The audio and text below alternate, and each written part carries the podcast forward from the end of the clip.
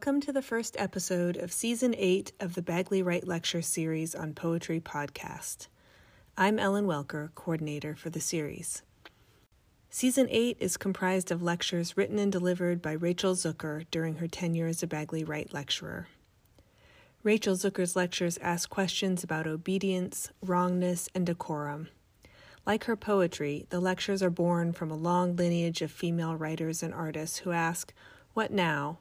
What next? And am I allowed to do this? To break that? Rachel considers the history of confessional poetry, the ethical consequences of representing real people in art, and the other great medium that has influenced her work, photography, exploring how it taught her to look for, but also question, truth and permission in art. Today, we'll hear The Poetics of Wrongness and Unapologia, given November 14th, 2016, in partnership with Seattle Arts and Lectures. A quick note about this lecture. Just prior to beginning, Zucker gives a nod to the timing of writing this talk, and I want to clarify that she is speaking about having written it 16 months prior to the election of Donald Trump to the presidency, and to the fact that she is now giving this talk six days after his election. And now, here's Rachel Zucker. I want to say one more thing before I start, which is that these lectures were written about this one in particular was the first, well, you'll hear, but um, this one was written about 16 months ago. So it's important to keep that in mind when you're listening um, to it. Uh, I decided not to rewrite it right now. Um, for several reasons. First of all, I think it's still relevant or relevant in a different way. Uh, and also, I am not ready to rewrite it. I don't exactly know how to change it or how to think about it. Um, I'll talk a little bit about that at the very end.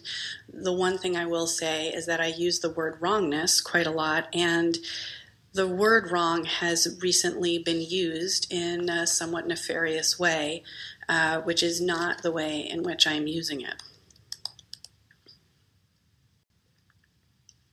The Poetics of Wrongness. I'm writing this lecture in the middle of a particular night in my particular life. This is relevant. Three years ago, I was asked to write these lectures, and it seemed impossible. I'd never given lectures. I imagined that giving a lecture would require me to tell other people what I think, what I know, and that's not really my style. Maybe giving a lecture required me to tell people what they should think, which is really not my style. So, what is my style? You might wonder. I'm getting to that. Stay with me. Stay in the present, this moment, for a moment. I am, at this particular time in my particular life, the mother of three sons, 16, 14, and 8. This is relevant. What you need to know about this experience is that I am always wrong. I have learned from my 14 year old that I am always not listening, even when I think I am listening. I am not helping when I am trying to help. I don't get it, even when I am trying to understand. My body is wrong. My presence is wrong. The only thing more wrong is my absence. When I am present, it is embarrassing. When I am absent, it is wounding. Weren't you ever embarrassed by your parents? He asks when he doesn't want me to meet him after the movie he's going to with his friends. Yes, I say. I was embarrassed by my mother every moment of every day and night when I was your age. I do not say. but it is news to me, unpleasant news, that I am now that mother, that embarrassing mother, although the fact that this is news is probably proof that I wasn't listening, that I don't get it, that everything about me is wrong. My 16 year old doesn't find me personally embarrassing. From him, I discover that I am rather universally flawed, mistaken, and existentially irredeemable. My wrongness is part of the human condition. I am just one not very interesting specimen of general disappointment. With surprising patience, a raised eyebrow, and frequent deep sighing, he explains the many ways in which my ideas about gender, race, mathematics, science, economics, politics, history, psychology, and countless other topics are outdated, erroneous, and sometimes reprehensible.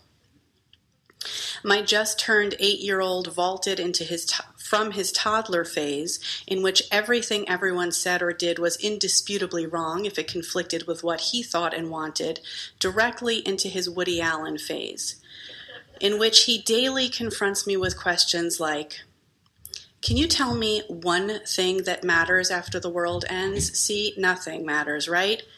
Or, if everyone dies, then why does being a good person while you're alive matter if eventually you're going to die and everyone you ever might help will also die?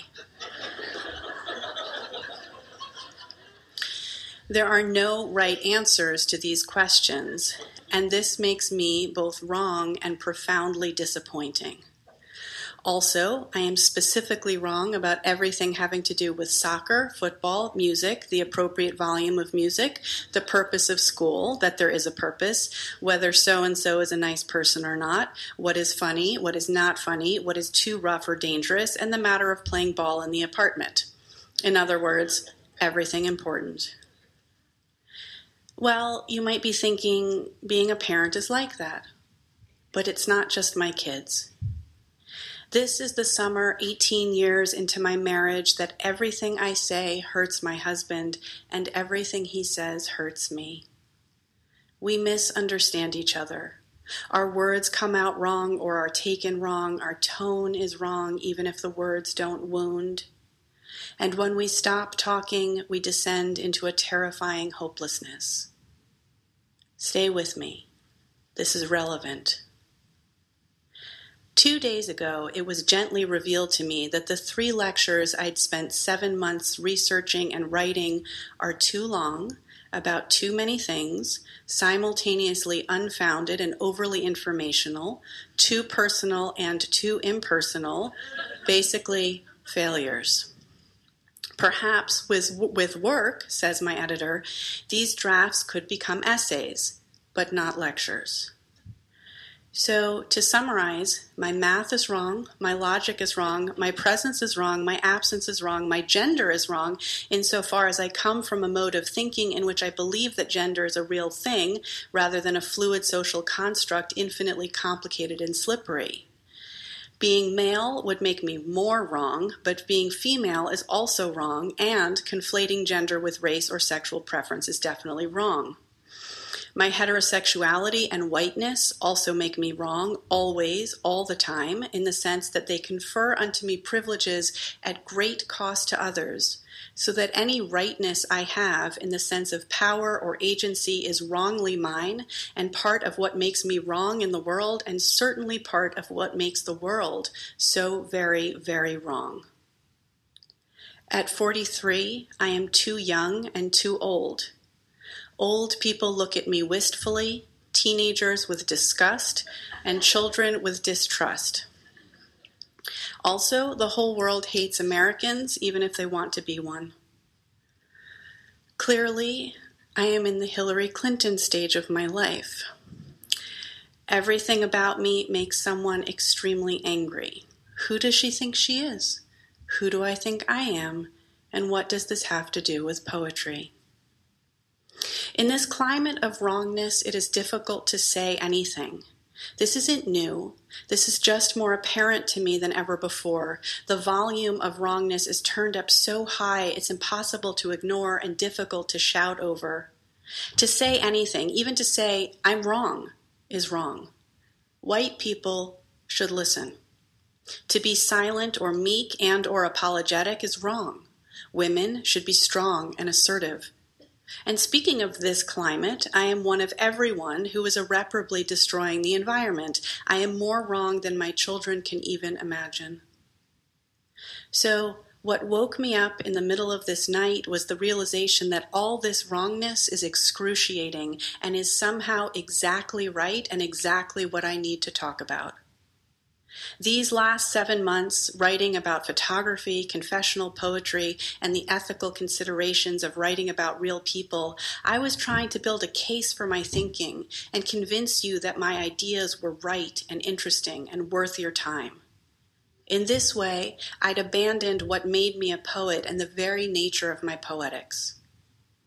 I first started writing and still write poetry because the world and its people and ideas are wrong insane, immoral, disappointing, and unimaginably terrible.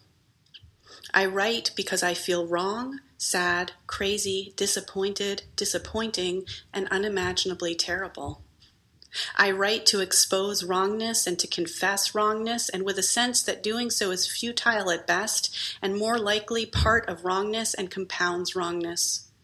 I write against, Mine is a poetics of opposition and provocation that I never outgrew. Against wrongness, out of wrongness, with wrongness. Here's my current definition of a poet I am wrong, and you are wrong, and I'm willing to say it, therefore I am a poet.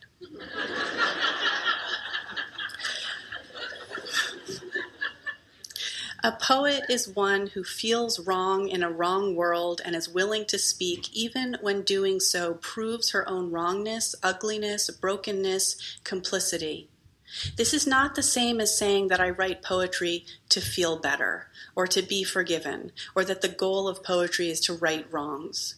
Perhaps some people feel better when they write poetry. Perhaps some poems make the world less wrong. What I'm trying to explain, though, is that the athleticism of poetry is the poet's ability to stay in and with wrongness, of being willing to be disliked for being too smart and too stupid, too direct and incomprehensible, elitist and the lowest of the low, and all for what? For the privilege of pointing out that everything in the world is wrong. Wrongness is intrinsic to poetry, which asserts with its most defining formal device, the line break, that the margins of prose are wrong, or with its attention to diction, that the ways in which we've come to understand and use words is wrong. Maybe you think I'm wrong in the way I'm using the word wrong? Fine, I embrace it. I've never written to please you, even if I liked it when you were pleased. I write to talk back sometimes to myself, not to tell you what I think, but to figure out what I think, which is always a process of proving myself and others wrong. It is the job of poems to undermine, to refute, retort, reseed, disrupt, to tell you nicely or aggressively that you are wrong, that the world is fucked up, and that all our modes of understanding and expression are suspect, and that there is nothing and no one above reproach or scrutiny. Poets speak even when it is excruciating, even when no one is listening, often when the poet would be better off staying silent. That's what a poem is a breaking of silence, a form that makes and then breaks silence over and over. Poetry is the language of pain and grief and hurt and love, and most people in our country hate it, but often need it and sometimes find solace and pleasure in it. I've learned from being a daughter and a mother that finding your parent wrong or being told how wrong you are is a complicated act of attachment, separation, individuation, and love. A parasitic sort of love, perhaps, but love, in that it is a way of paying attention, of giving a shit. The alternative to being wrong is being ignored. So here are some assertions about poetry offered in the mode of opposition, without apology, with complete certainty that you, audience, along with my sons, my friends, my students, the culture, the subculture, the past, the future, strangers and intimates, both living and dead, are sure to consider what follows wrong. Enjoy being in good company. Enjoy the brief pleasure of feeling that I am more wrong than you are. Believe me, you are also wrong. Here are the six anti tenets of the poetics of wrongness. One, poetry should be beautiful. John Keats is wrong. or, the Grecian urn is wrong when it says, Beauty is truth, truth, beauty, that is all ye know on earth and all ye need to know. No. First of all, to the extent that I even understand what beauty is, I distrust it and reject it as a quality poetry should pursue or attempt to embody. Beauty is not an inherent quality. It is rather the manipulation of a thing, a bettering and idealizing of the ordinary and the real. By this logic, then, beauty is not truth at all, but closer to anti truth. My definition of beauty may be ahistorical. My beauty, a quality primarily invoked to make me buy something I don't need or believe something that isn't true, an industry sold primarily to women to make them make themselves different than they would naturally look, might not be Keats's beauty, just as I'm pretty sure my idea of truth was not is not the same as his was. Perhaps Keats or the urn was referring to a beauty akin to the Greek notion of perfection a just right proportion that already exists, that waits to be identified rather than made, in which the circle might be the perfect shape or painting the perfect art. It's this kind of thinking that underlines Samuel Coleridge's famous delineation of prose and poetry. I wish our clever young poets would remember my homely definitions of prose and poetry. That is, prose equals words in their best order, poetry the best words in the best order best, perfect, beautiful. I have just as much trouble with perfection or bestness as I do with beauty. Perfection and beauty imply flawlessness, and flawlessness is an untruth. Perhaps that's why the poem To Dorothy by Marvin Bell moves me. To Dorothy. You are not beautiful exactly. You are beautiful inexactly. You let a weed grow by the mulberry and a mulberry grow by the house. So close in the personal quiet of a windy night, it brushes the wall and sweeps away the day till we sleep. A child said it and it seemed true. Things that are lost are all equal, but it isn't true. If I lost you, the air wouldn't move, nor the tree grow. Someone would pull the weed, my flower. The quiet wouldn't be yours. If I lost you, I'd have to ask the grass to let me sleep. The poetics of wrongness rejects flawlessness.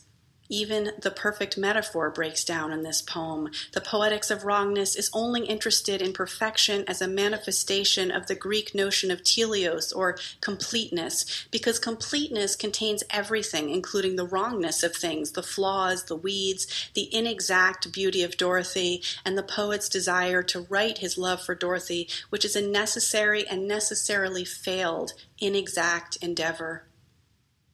Even if we replace beauty with a notion of perfection or completeness that includes flaws, I still have a problem with Keats's construction. The relationship between teleos and truth is not a simple synonymous is. The relationship between beauty and truth is wildly complicated, complex, impossible to define. For this reason, the poetics of wrongness likes to fester in this space, the filled with error space of the relationship between truth and beauty. When I was a graduate student at the University of Iowa, a famous painter poet came to deliver a lecture. I remember him showing paintings of the crucifixion of Jesus and saying that all art is beautiful. I raised my hand and I asked, What if you wanted to make art that wasn't beautiful? This famous poet painter explained that one could make art of ugly, difficult content, but for the art to succeed, it would transcend ugliness and become beautiful. Oh, teacher, I say you are wrong. I fight back. I reject. I too love the made and ache with appreciation at the well made, but the poetics of wrongness rejects anything that suggests that poetry is a pursuit by which we take the ordinary and put makeup on it, make it better, make it best. Even if it were possible, I am not aiming for alchemy. The notion that art is the rendering of the ordinary into the transcendent or extraordinary is wrong.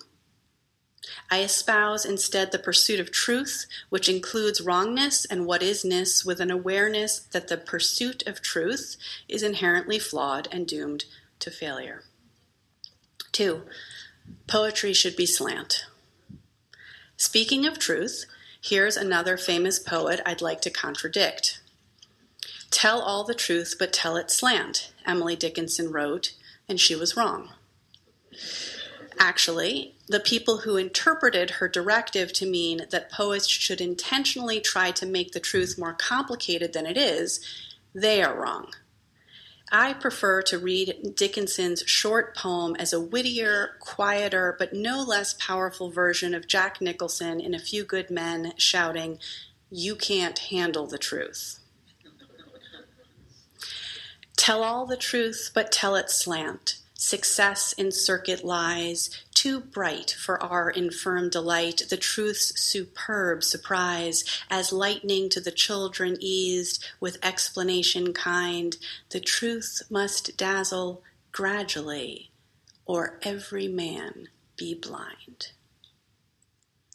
Dickinson's not saying don't tell all the truth. She's not even saying don't tell all the truth at once. She's saying that the truth, unmediated and given directly, will make men blind. I read Dickinson's use of the word success as containing a heavy dose of proto irony. Somehow, though, in the line, tell all the truth but tell it slant, the word slant has been taken to mean that it is the poet's job to dole out truth in small doses or show the world in flashes or dimly illuminated, because telling a slant truth is kinder, less blinding, or maybe just more interesting.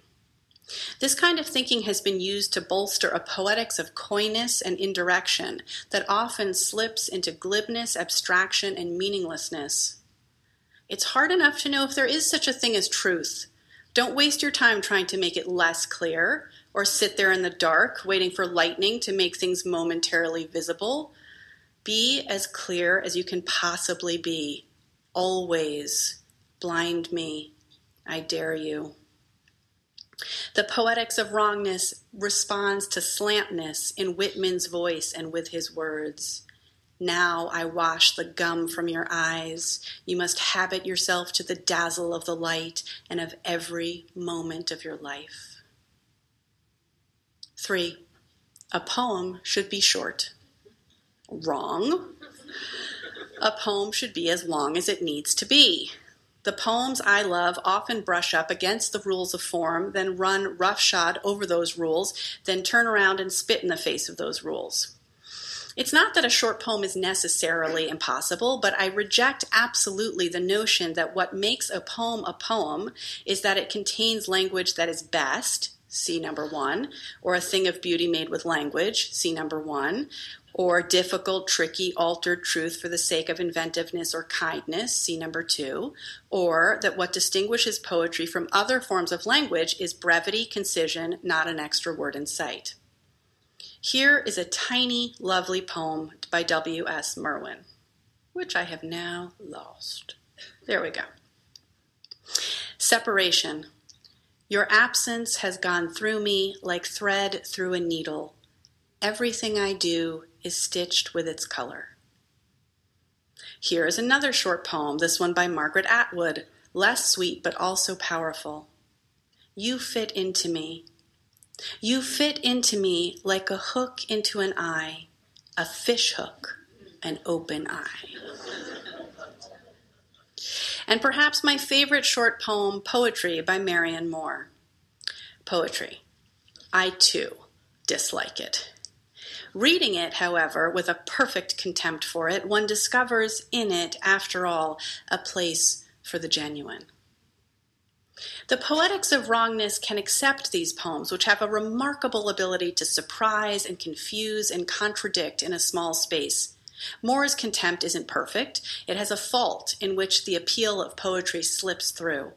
And here she has made this neat little space for the genuine in her poem, in part by contradicting herself and the implied world and their dislike for poetry of the first line. But shortness as a goal, that I reject. I don't support Occam's razor or the law of parsimony. Poems are not problems to be solved with the fewest possible words. Length as a standard of measure for poetry is irrelevant. But if it matters at all, I would say that it is more difficult for short poems to fulfill a poetics of wrongness. See how well behaved these poems are that I just read you? How easily I can insert them into this lecture? How easily you can make that poetry sigh and move on? They are portable, easily memorizable, they are digestible, and often feel pre digested. And these are the good ones. Many short poems read to me as self satisfied products of a mind that is condescending to me. The poet has chewed up the world and regurgitated it into my open beak. Get away from me, lyric poet of beauty and perfectness, with your it won't hurt a bit IV, through which you intend to painlessly insert the essence of something into my bloodstream. Give me instead food with all its fiber a whole disgusting moving worm and a pile of pebbles. The poetics of wrongness prefers real food even if it makes me sick, even if I have to chew and chew and chew. The Poetics of Wrongness rejects a poetry that wants to be unobtrusive or invisible in its form. The Poetics of Wrongness doesn't want a chiseled jewel or a small purse of emotions recollected in tranquility. The Poetics of Wrongness want the kind of poetry that Sylvia Plath said, at its best, can do you a lot of harm. Of course it can harm. The blood jet is poetry. There is no stopping it, wrote Plath. I want Bernadette Mayer's unwieldy book length 150 page poem Midwinter Day that she supposedly, it is impossible, wrote all in one day, that travels from dreams to consciousness and back, that includes the voices of her children, her town, history, sex, what she eats for lunch, gossip, lines in Shakespearean meter, prose, and common lists the history of every historical thing, including God, but not including all men and women individually, is a violent mess like this ice. But for the spaces even hunchbacked history has allowed in between the famous and loud for something that's defined as what does please us, which is perhaps the story of an intimate family though you won't believe or will be unable to love it, driven to research love's limits in the present solitude as if each man or woman in the world was the only one person with everything I've mentioned separate in him, or she didn't represent history at all, though he or she had stories to tell and was just sitting kind of crazily before an open window in midwinter. How else can she begin to describe accurately the incoherence of the mind, of life, being a woman, being alive? This poem is impossible and feels nearly unstoppable, and she does it successfully by including her awareness of the inherent failure of the project. From dreams I made sentences, then what I've seen today, then past the past of afternoons of stories like memory, to seeing a plain introduction of modes of love and reason, then to end, I guess, with love, a method to this winter season. Instead of the Fabergé egg of a short lyric, I prefer the aesthetics of intractability and exhaustive exhaustedness, the physicality and ruptured rapture, the unapologetic plain-spokenness of James Schuyler's long poems, for example, that are too long to be poems but are poems. His lines are too long for the page, too long to scan, too long to function as standalone lines, but they are poetry. His tally of physical complaints, his observations about garbage trucks and air conditioners are anti poetic and embraced and lauded by the poetics of wrongness. Or, I want the book length tape the book length poem Tape for the Turn of the Year by A.R. Ammons, in which he typed and later did not edit a poem that begins and ends at a length determined by a two and a quarter inch wide roll of adding machine paper that would end up being 200 pages long. Ammons loves and hates the roll of paper, adores and despises the project. The poem is so long that his back suffers. The project is like a long marriage and provides him ample opportunity to be wrong, to change his mind, find himself over and over again. It is epic and anti epic. Odysseus is a man trying to get home. Ammons is a man who almost never leaves home.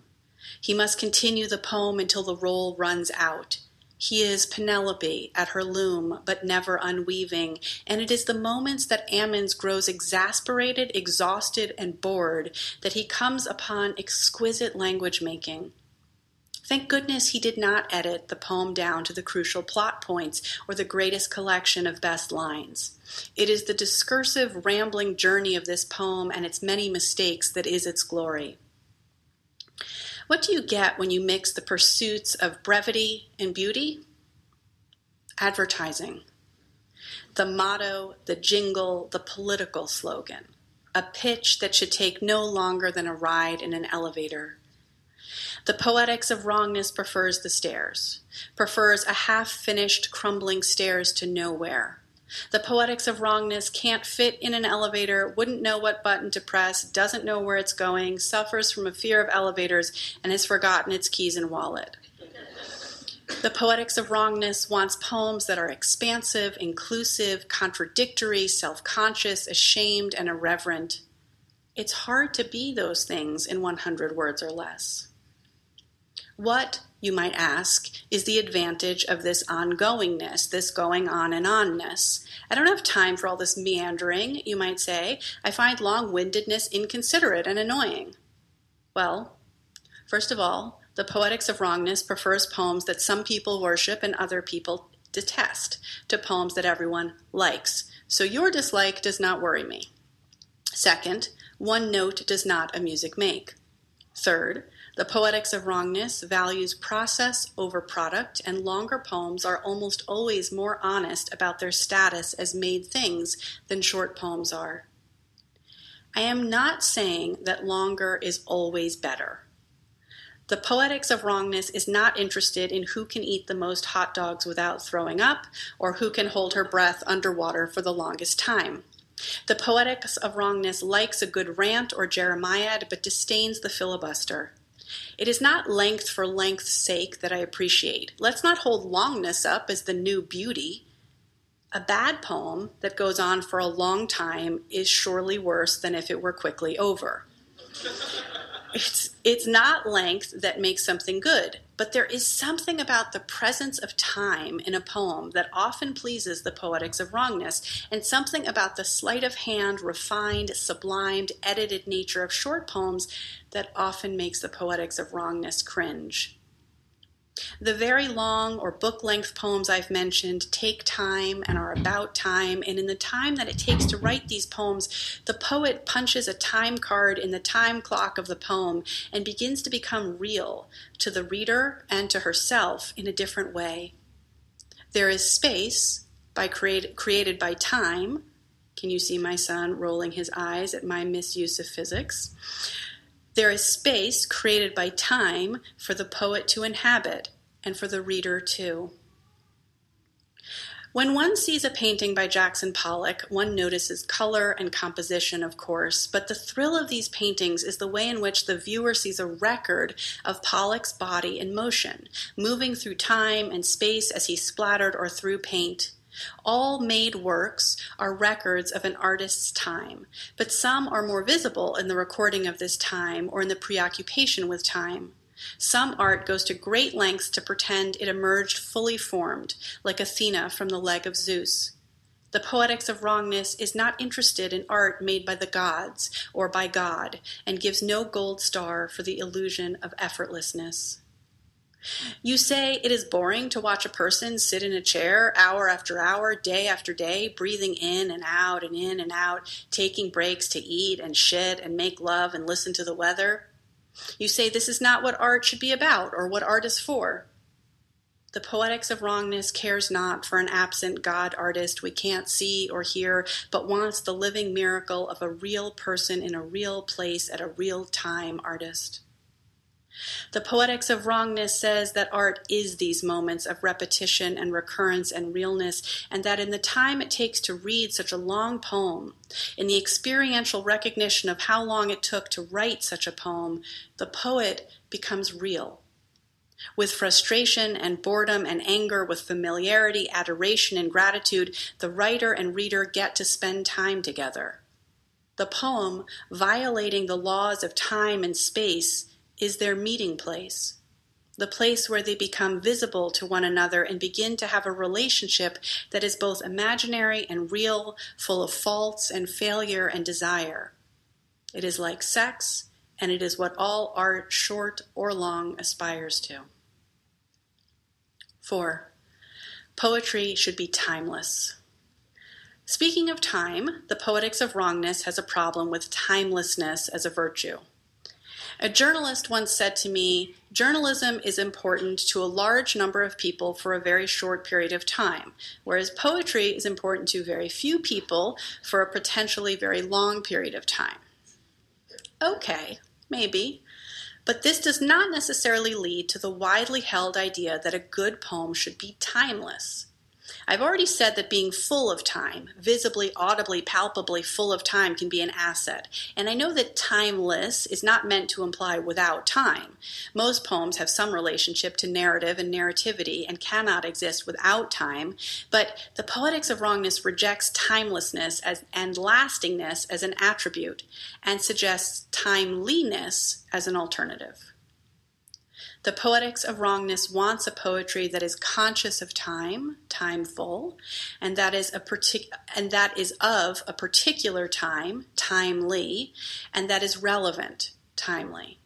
Some poems will last and continue to be relevant, but the Poetics of Wrongness wants a poem that is hard to capture and hard to hold. The Poetics of Wrongness wants a poem that will not last forever because it is fresh, alive, unstable, potentially, hopefully useful at a now moment because the poem is on its deathbed. The Poetics of Wrongness is not afraid of hospice. Everything alive dies. Everything fresh expires. The Poetics of Wrongness wants poems with a shelf life, made of living ingredients.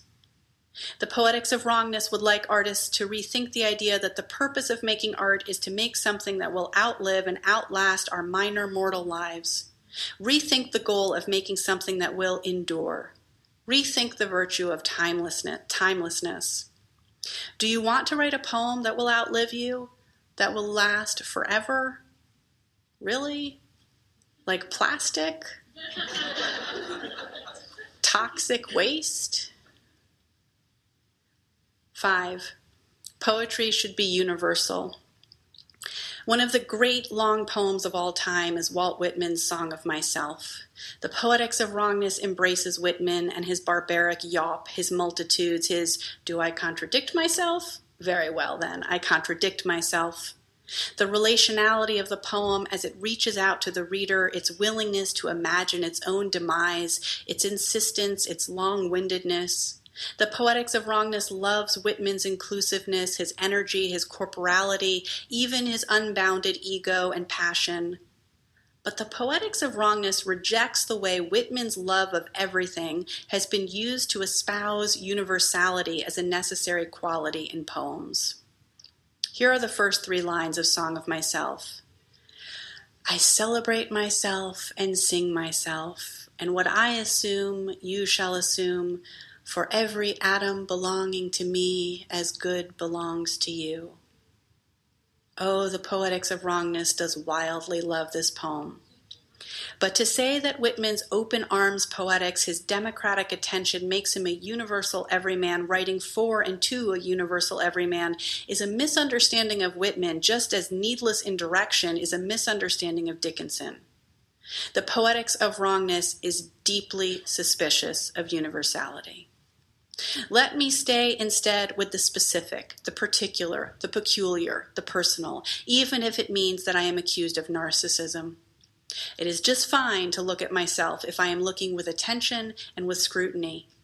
And often it is not myself I gaze at in the still pool, but rather you, the other, an other, and the world with all its wrongness.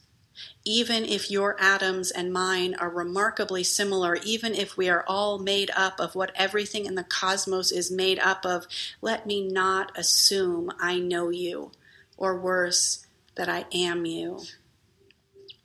Poetry is a mirror which makes beautiful that which is distorted, wrote Percy Bysshe Shelley. The poetics of wrongness would like to try to describe the distorted and the distortion without making it beautiful. Pain is filtered in a poem so that it becomes finally, in the end, pleasure, wrote Mark Strand. The poetics of wrongness would like a pain that stays pain. Not because this is a poetics of sadomasochism, although the poetics of wrongness has no problem with sadomasochism, but because it is a po- poetics of what isness, not what would be niceness. The Poetics of Wrongness rails against the way in which universalism is often used as a way of excluding certain subject matters or tones or bodies from poetry, the way encouraging poets to write about common experiences that everyone often has is this that everyone has often has the opposite effect of leading to a poetry that is certainly that is only about certain often male often white often heterosexual, often normative experiences that, according to straight white men, are universal. The poetics of wrongness prefers instead to write with the parts of our brains and hearts and souls and emotions that are broken and disrupted, to write out of our fetishes and aphasias, the way Chuck Close, who is face blind, has spent a lifetime making portraits.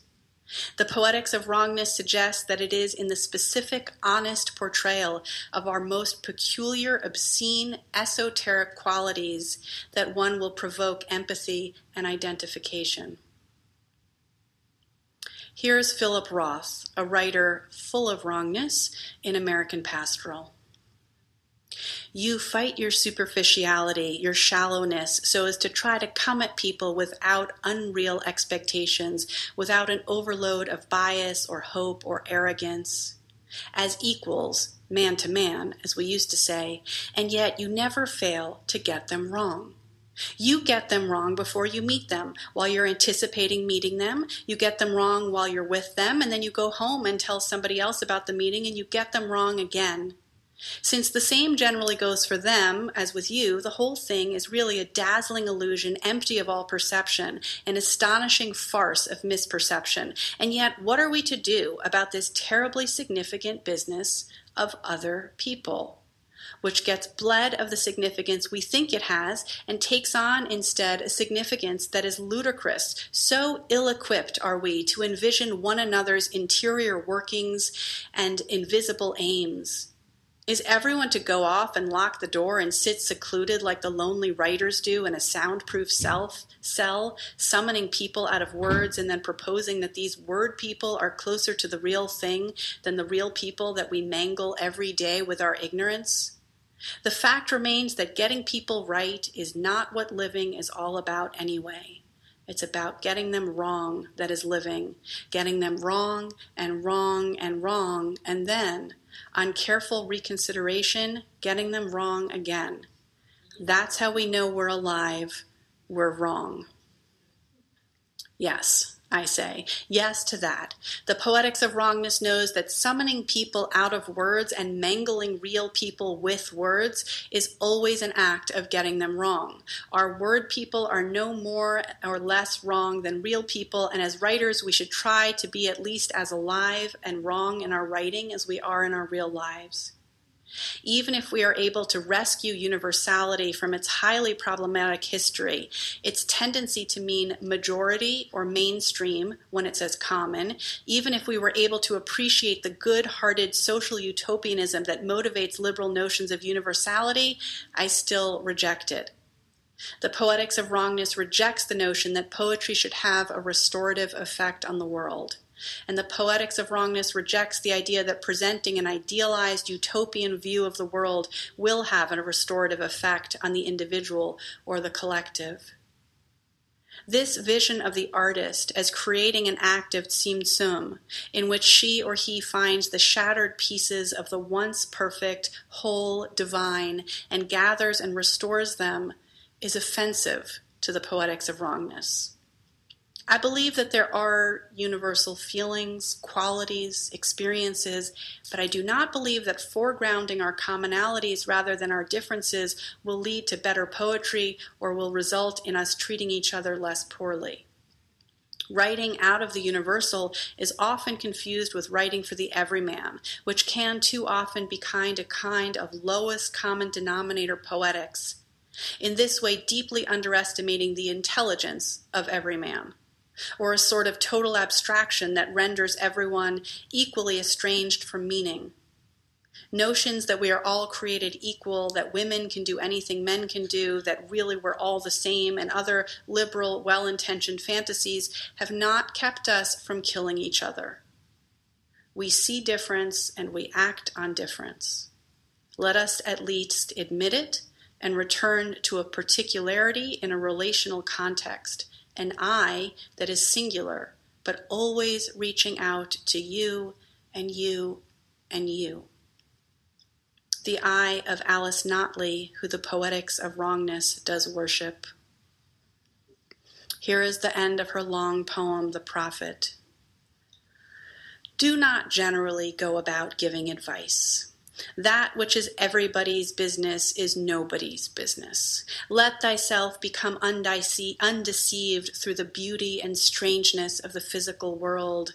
It is almost possible to believe that if you look at it, really see it, be it for yourself, you will be free. They say it will be cloudy tomorrow, but they are often wrong.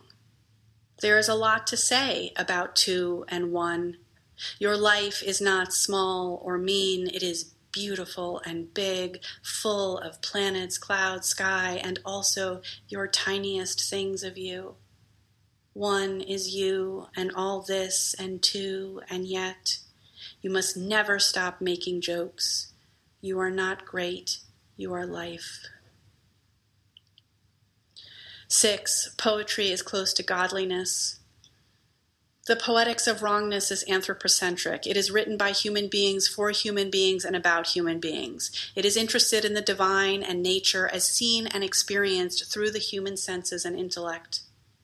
In its preference for the literal, for the direct, for the domestic, for the political, for the relational, for the sociological, for the individual, for it can be perceived as atheist. This is not necessarily the case. The Poetics of Wrongness knows that ideology is a petri dish for wrongness. The Poetics of Wrongness is foundationally anti fundamentalist, while recognizing, of course, that being anti anything can easily develop into fundamentalism. The Poetics of Wrongness recognizes prayer as an ancient and enduring form of writing out of wrongness, both external and internal. The Poetics of Wrongness loves the impossibility of monotheism, but only for its impossibility, and for the ways in which it reveals the fragility and pathos and imagination and terror of humankind. The Poetics of Wrongness knows that whomever and whatever and however created the world, it wasn't by mine own hand, and I have only the power to name and love and suffer and die. If the Poetics of Wrongness believes in any God, it is the God of human failure a God imagined to make visible in us all that is ungodly that is, doubt, weakness, fear, ineptitude, physicality, and mortality. The Poetics of Wrongness is interested in getting close to God or beauty or perfection only insofar as the journey reveals the inherent and absolute failure of our inevitable reaching. As Whitman said, why should I wish to see God better than this day? I see something of God each hour of the 24 and each moment then. In the faces of men and women, I see God. And in my own face in the glass, I find letters from God dropped in the street, and every one is signed by God's name. And I leave them where they are, for I know that wheresoever I go, others will punctually come forever and ever or they will not. Perhaps we will finally destroy the world, in which case let us be thankful that we made poetry and had poetry while we still had eyes to read. It is by misunderstanding these poets and these ideas about poetry and feeling misunderstood by them that I have come to have the courage and energy to say anything at all. I've spent most of my life figuring out who I want to be by figuring out how to be unlike and like my mother.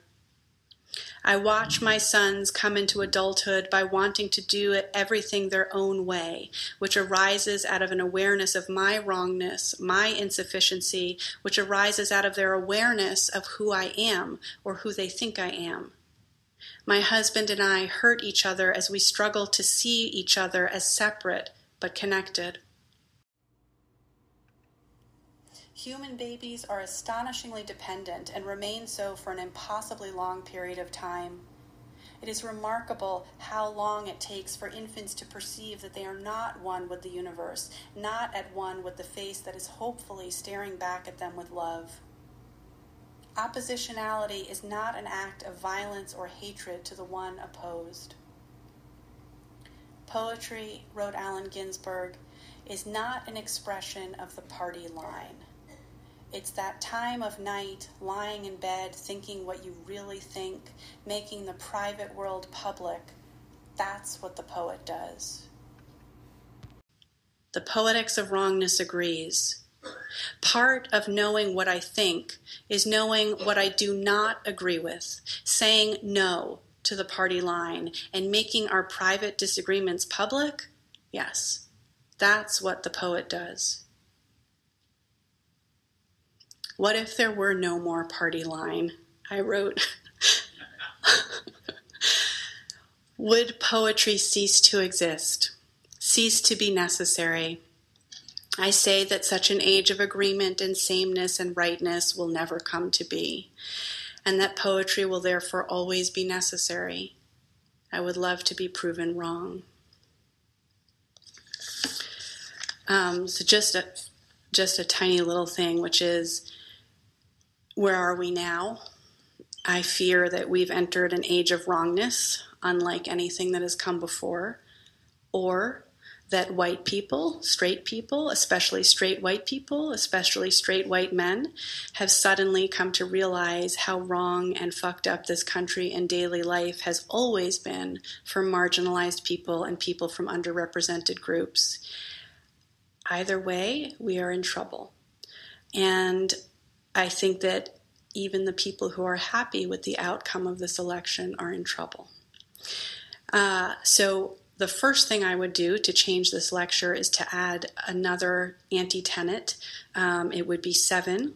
Poetry should be apolitical. Um, poetry can and should and perhaps always is political. I don't know about that yet. I need to think that through. Um, but especially the Poetics of Wrongness believes that poetry has to be political. And I will say that I've seen so many poems uh, in the past few days shared on public on social media more than I've ever seen um, before. We have a new need for poetry, and I would not choose this outcome for anything. I'm not saying that, but I do suspect that some very good art and especially some very good poems are about to be written. I don't think these poems are worth the lives and freedom, um, but the poems might help us find solace, and more important, perhaps they will be part of what will call us to action. Thank you.